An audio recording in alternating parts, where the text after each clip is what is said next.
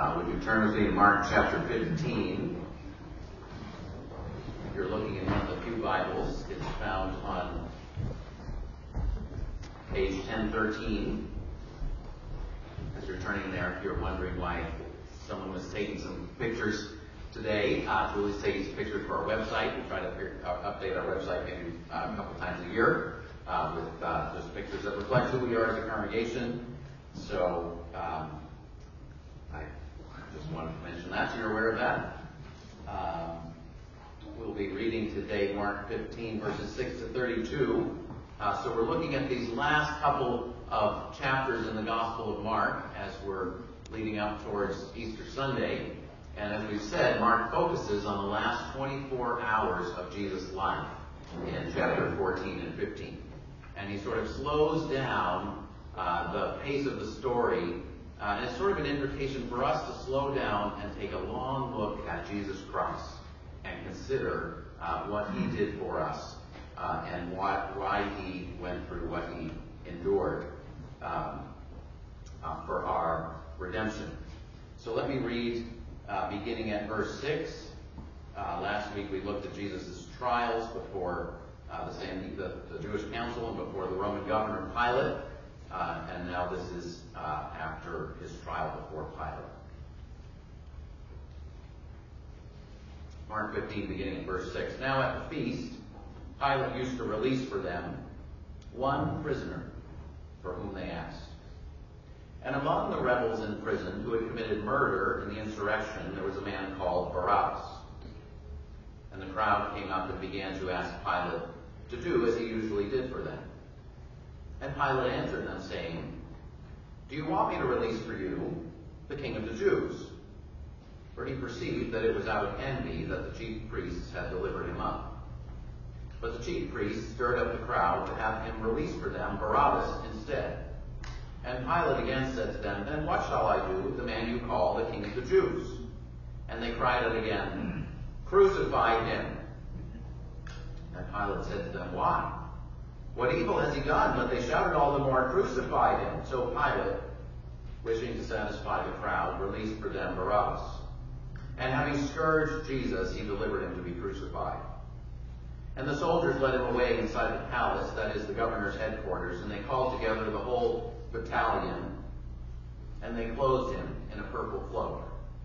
And twisting together a crown of thorns, they put it on him. And they began to salute him, Hail, King of the Jews! And they were striking his head with a reed, and spitting on him, and kneeling down in homage to him. And when they had mocked him, they stripped him of the purple cloak, and put his own clothes on him. And they led him out to crucify him. And they compelled a passerby, Simon of Cyrene, who was coming in from the country, the father of Alexander and Rufus, to carry his cross.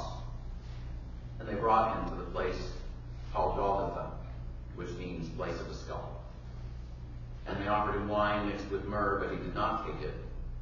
And they crucified him and divided his garments among them, casting lots for them to decide what each should take. And it was the third hour, that is about 9 a.m., when they crucified him. And the inscription of the charge against him read, The King of the Jews. And with him they crucified two robbers, one on his right and one on his left. And those who passed by derided him, wagging their heads and saying, Aha! You who would destroy the temple and rebuild it in three days, save yourself and come down from the cross. So also the chief priests with the scribes mocked him to one another, saying, He saved others, he cannot save himself. Let the Christ, the King of Israel, come down now from the cross that we may see and believe.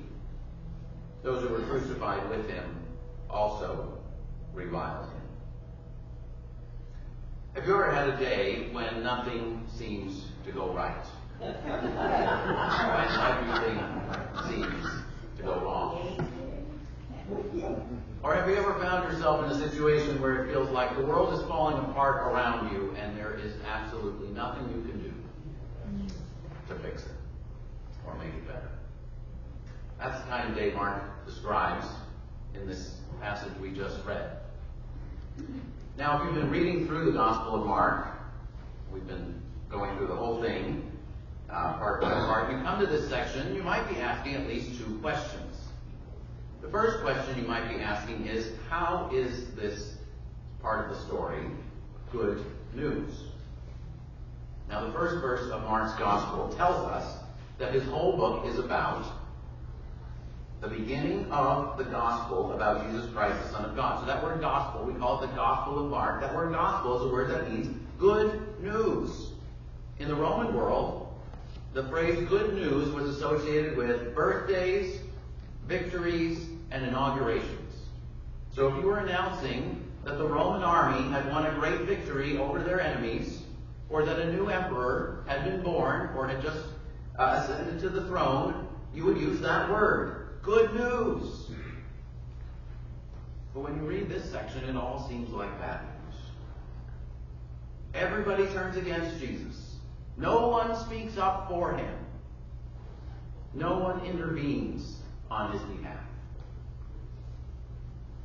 Until this point in the story, the crowds in Jerusalem have seemed sympathetic to Jesus, even excited about Jesus. But in verses 11 to 15, they turn on him and say, Crucify him. Then Pilate, the judge, declares that Jesus is innocent. Verse 14, he says, What evil has he done? And then he hands him over to be condemned to death. Then the soldiers, the Roman police or military, mock him and beat him. All through the story, everyone turns against Jesus. He's treated in the most humiliating and degrading ways. When you read this passage, I think the natural reaction is to say, see the injustice of it all. How could anything like this be good news? But the second question you might be asking is why doesn't Jesus take any initiative? Throughout Mark's gospel, Jesus is a man of authoritative action and initiative. So Jesus calls disciples, he teaches crowds, he heals the sick, he casts out demons, he raises the dead, he calms the storm, he spends all night in prayer, he confronts the Pharisees, he interprets the scriptures, he travels to Jerusalem, he cleanses the temple, he answers questions, he confronts people with questions, he presides at the Passover meal. He does all these things with authority hmm. because he's the Messiah. And the Son of God. But in this whole section that we've just read, Jesus takes no initiative. He's only acted upon in the most humiliating ways. The only thing that Jesus does is in verse 23, when they, when they offer him wine mixed with myrrh, and it says he refused it, he didn't take it. Wine mixed with myrrh was sort of a primitive painkiller, hmm. a narcotic. It would take the edge off. It would numb the pain, at least a little bit. But Jesus refused. Because Jesus was fully alert and he wanted to remain fully alert and aware and engaged with all that was happening to him. You see, all that Jesus endured here, he endured willingly and consciously and knowingly. He wasn't disengaged. He didn't shut down. He was just as intentional in his passion, that is, in the things that he suffered, as he was in all of his actions and initiatives. As we said last week, Mark wants us to see that Jesus is both the Son of God, who acts with authority, and the suffering Savior, who endures on our behalf. And both of those things are at the core of his identity and mission. And here we see that Jesus displayed his identity not only in his authoritative actions, but also in what he willingly suffered for a purpose. Now we see there are three major sections of today's passage, verse 6 to 15. Uh, Jesus is condemned. Verse 16 to 20, Jesus is humiliated. And verse 21 to 32, Jesus is crucified. But in each of these sections, we'll see the same two themes. We'll see first the injustice of it all. But second, we'll see the good news that shines through it all. Let's consider these, this first theme of the horrible injustice of it all. This is humanity at its worst. The innocent Son of God is condemned to die, and a convicted murderer is released instead. And the judge knows it. Verse 10 Pilate perceives the motive of the prosecution. He perceives that they're motivated by envy. not simply by truth or justice. And in verse 14, he recognizes Jesus' innocence. And yet, says he wished to satisfy the crowd. Verse 15. Who were themselves being stirred up by the envious leaders. Verse 10. So Pilate released Barabbas, who had committed murder in an uprising against Pilate's own government, not exactly in Pilate's best interest, and he gave Jesus over to be scourged and crucified. That word scourged meant to be stripped naked, bound to a post, and repeatedly beaten with a leather whip containing pieces of bone and metal. There was no legal limit to the number of lashes that a man condemned to be crucified could receive. Some men died just from the scourging. It was severe, brutal, and bloody. And by verse 21, Jesus was so physically weakened, probably from loss of blood, that he couldn't even carry his own cross. The Romans always required uh, people who were sentenced to crucifixion to carry their own cross. The Gospel of John shows us that Jesus began by carrying his own cross, but apparently uh, during some of the journey he became too weak to carry the heavy beam. And so a passerby, Simon of Cyrene, was compelled to do so. So it was brutal. It was painful. But Mark doesn't emphasize the physical brutality, even though his readers would have understood that clearly. What he does emphasize is the mocking. How Jesus was repeatedly humiliated. We see this in verse 16 to 20. The soldiers crowned him with thorns, clothed him in a purple cloak, salute him and kneel before him as if to rub it all in. You say you're the king, but we're really the ones who are in charge. And the shaming didn't end in verse 20. It continued when Jesus was crucified in verse 21 to 32. Crucifixion was designed not just to torture and kill. The victim would eventually die of suffocation, but even more to humiliate. Here's how the historian Tom Holland put it in his description of crucifixion. Exposed to public view like slabs of meat hung from a market stall. Troublesome slaves were nailed to crosses. No death was more contemptible. To be hung naked, long in agony, swelling with ugly wounds on shoulders and chest, helpless to beat away the clamorous birds. Such a fate was the worst imaginable. A Roman citizen legally could never be sentenced to crucifixion. Crucifixion was reserved for the lowest of the low, for rebellious slaves, violent criminals, and prisoners of war. The Roman author Cicero wrote, Whenever we crucify the guilty, the most crowded roads are chosen, where the most people can see and be moved by this fear. You see, crucifixion wasn't only about torture and death, it was also about domination and humiliation. It was about the Romans saying, We're in charge and you are not. And that's how this section ends in verse 29 to 32 with more mocking. Everyone, the passers-by, derided him. The chief priests mocked him. The criminals crucified with him reviled him too. So Mark wants us to see the horrible injustice of it all. Everyone has turned against Jesus. Jesus has been handed over to humanity at its worst. There's a very important word that Mark repeats several times during his account of Jesus' journey to the cross. And it's this word handed over. Now, if you have, depending on the English translation that you're reading, it's often translated in different ways. Sometimes it's translated betrayed. Sometimes it's translated delivered over, as it is in the version we're reading from in verse 10 and verse 15, delivered him up, delivered him to be crucified. But it's always the same word in Greek handed over, is what we might, how we might say. So let me just read you some of the places leading up to this section where Mark uses this key word. So back in chapter 10, when Jesus is looking forward to his journey to Jerusalem, he says, the Son of Man will be handed over. I'm just going to use the same word to translate it in all the verses. It'll be different in different translations, but the same word. Son of Man will be handed over to the chief priests and the scribes, and they'll condemn him to death and will hand him over to the Gentiles. Chapter 14, verse 10. Judas went to the chief priests in order to hand him over. Chapter 14, verse 41. When the soldiers come to arrest Jesus, Jesus says the Son of Man is being handed over into the hands of sinners. Chapter 15, verse 1. The chief priests handed him over to Pilate. Chapter 15, verse 10. They had handed him over because of envy. And chapter 15, verse 15, Pilate handed him over to be crucified.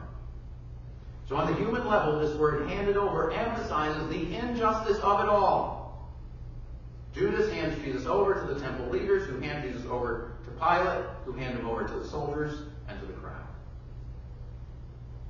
But here's the thing about this word handed over.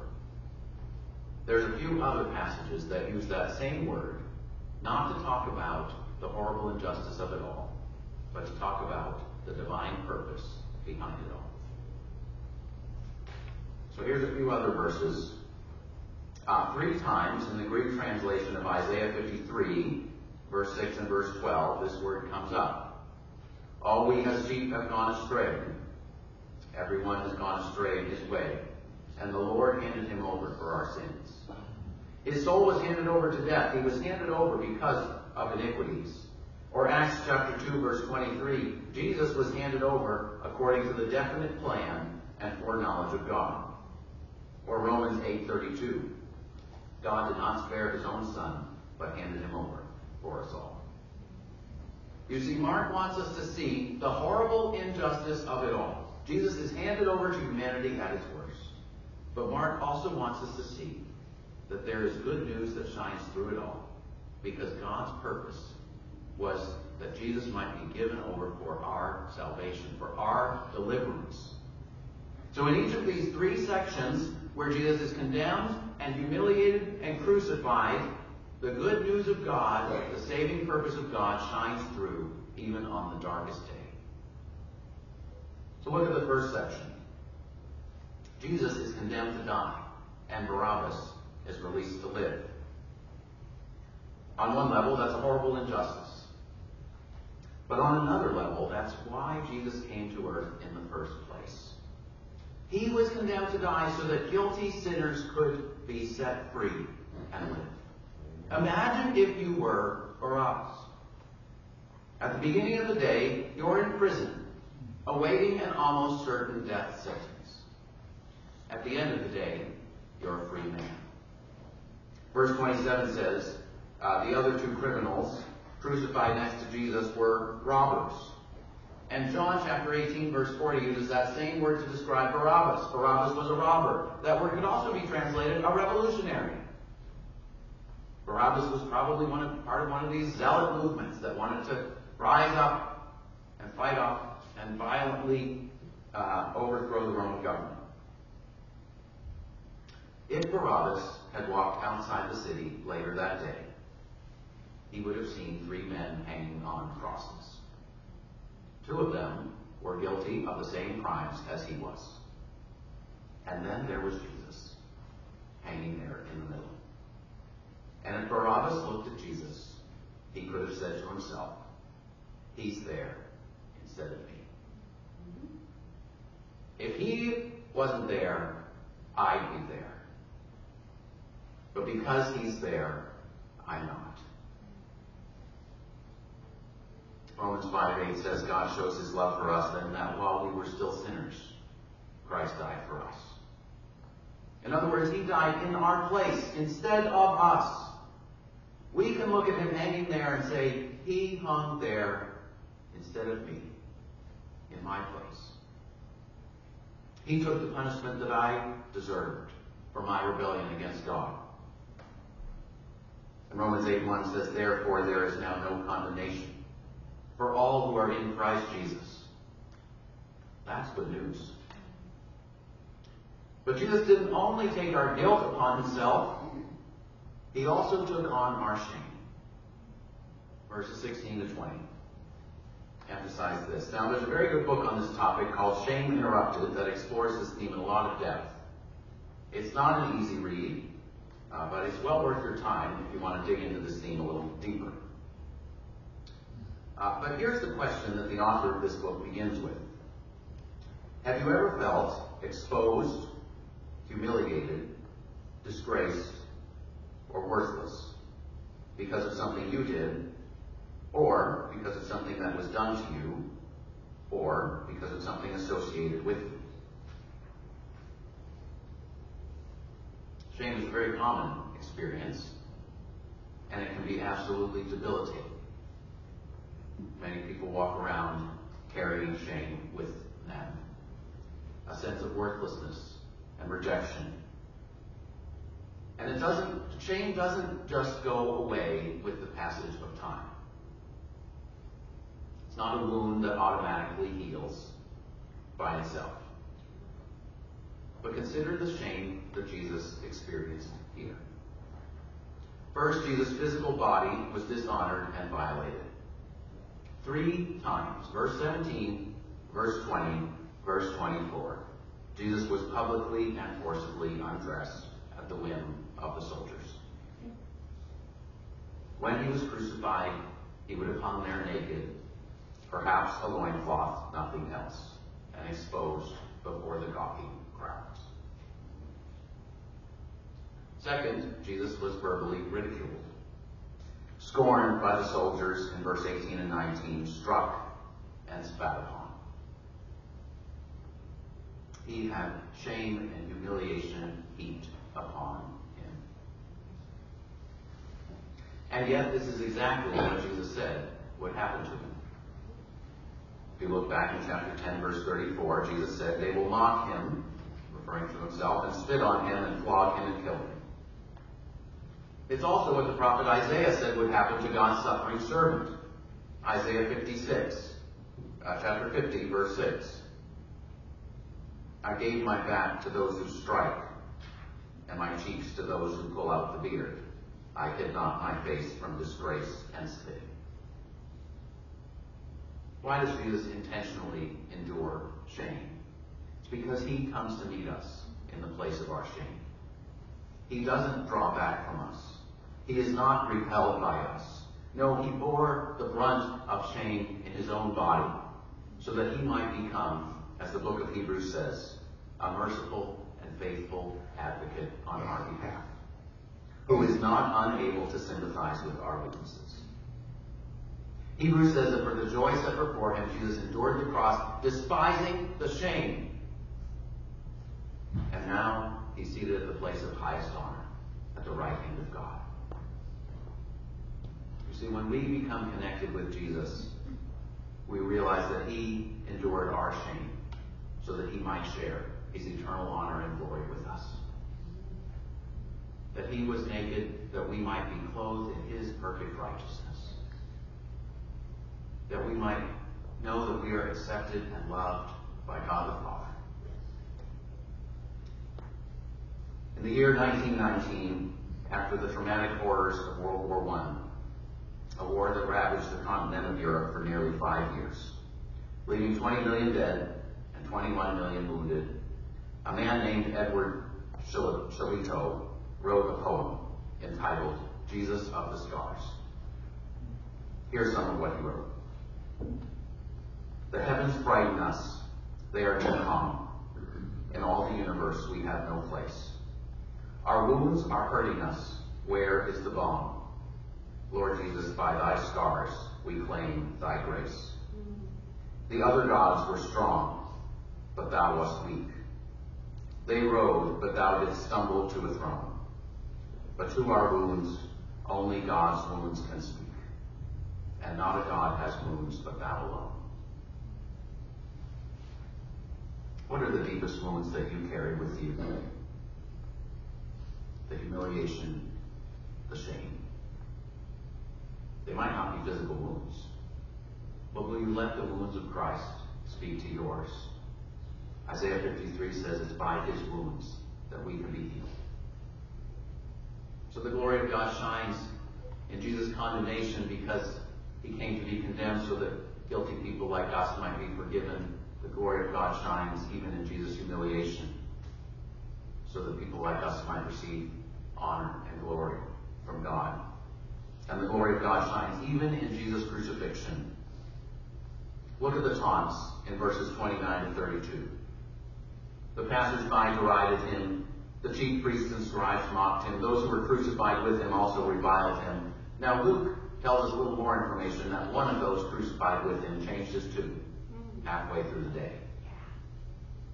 But Mark shows us that both these guys next to Jesus started off the same way, reviling him.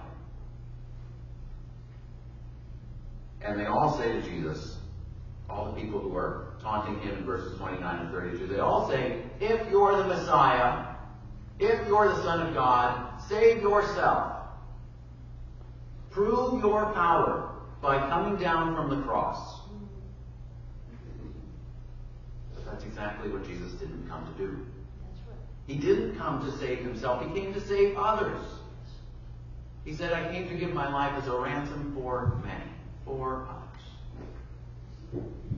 And in this section, Mark shows us at least one person who would come to recognize that truth and who would embrace Jesus as Savior and Lord and become one of his loyal followers. Look at verse 21. Mark 20, uh, verse 21 mentions three people by name. Simon of Cyrene, who was compelled to carry Jesus' cross, and his sons Alexander and Rufus. Now Cyrene is in North Africa. It's in modern-day Libya. So Simon was either a visitor to Jerusalem uh, or an immigrant who had settled near Jerusalem. But why does Mark mention this guy and his two sons by name? Mark doesn't mention anyone else by name in this passage except for Pilate, who was a well-known public figure, and Barabbas, who would have also been quite well known. Mark mentions these three people by name because at least some of his readers would have known their names. And uh, around the time that Mark wrote his gospel, uh, he was Mark was living in Rome uh, for quite a, uh, at least some time. Uh, he was living in Rome, participating in the church in Rome, or one of the churches in Rome. Big city, so there are many there. And the Apostle Paul, in his letter to the Romans, in, in Romans 16, verse 13, mentions a man named Rufus, who was part of the church in Rome. Greek Rufus, chosen in the Lord. So the Christians in Rome, reading Mark's gospel, would have recognized one of their own people. Rufus and Alexander's dad carried Jesus' cross. Now, we don't know anything else about these guys. We don't know exactly how their story unfolded. But most likely, this was the first time that Simon had encountered Jesus.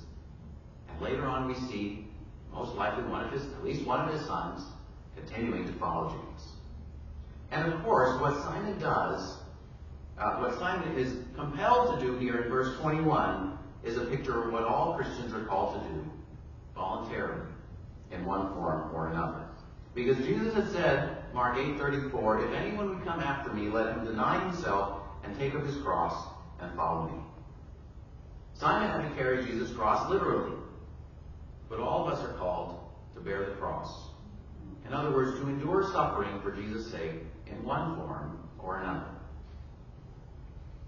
Uh, Henri Nouwen, uh, who is a Catholic priest, wrote an essay entitled From Action to Passion.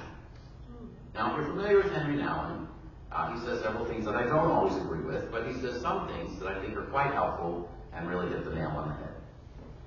Uh, and in this essay, he writes about visiting a 53-year-old man, a friend of his, who had lived a very active, useful, faithful, creative life, who had cared deeply for people, and then this man got cancer. And the cancer got worse and worse. And this man said, My whole way of thinking of myself is in terms of action, in terms of doing things for people. My life is valuable because I've been able to do a lot of things for a lot of people, but now here I am. I can't even get out of bed. I can't do anything. At least hardly anything that I used to be able to do. And now all sorts of people are doing things to me. And I have so little control. And he said, How do I endure without being driven to despair? How do I, how do I not think that now my life is completely meaningless? Because I can't do any of the things that I used to. Now it says some people in this condition, they focus all their hope on the desire to get better and get back to their former activities. And that becomes their only source of hope and strength and motivation.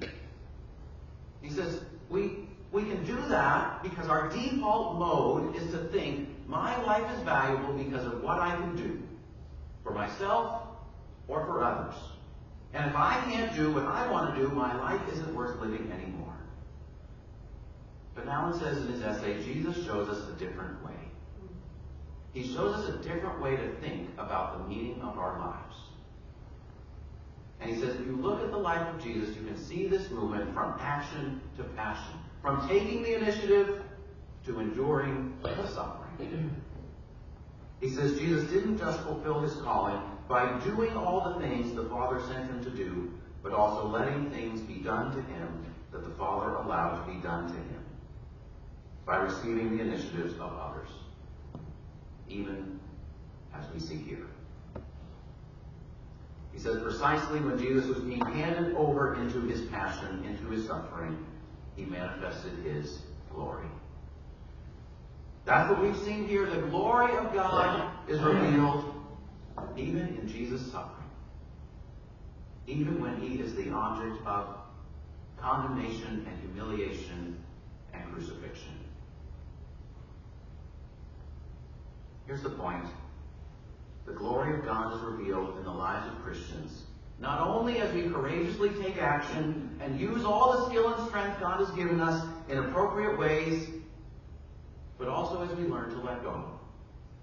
And as we learn to endure suffering and to receive the initiatives of others for Jesus' sake, and to do that in a way that points to God and glorifies God.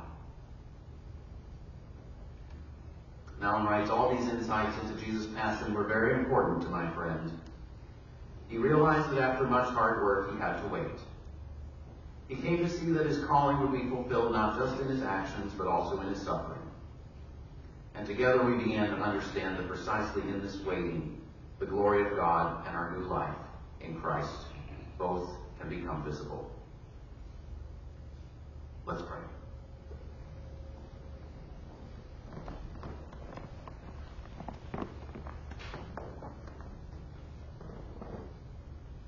Lord Jesus, we thank you thank you for your faithfulness all the way to the end.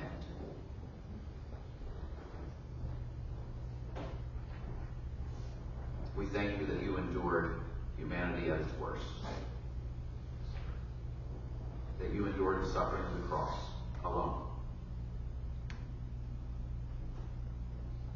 We thank you that you're our merciful and faithful advocate, our high priest who represents us. We thank you for the good news that shines through even on this dark, dark day.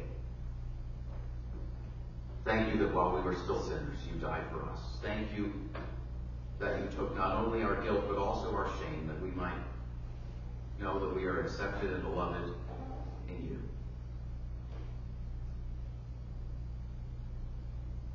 Thank you that you came not to save yourself, but to save others. We pray we pray, first of all, that we would see you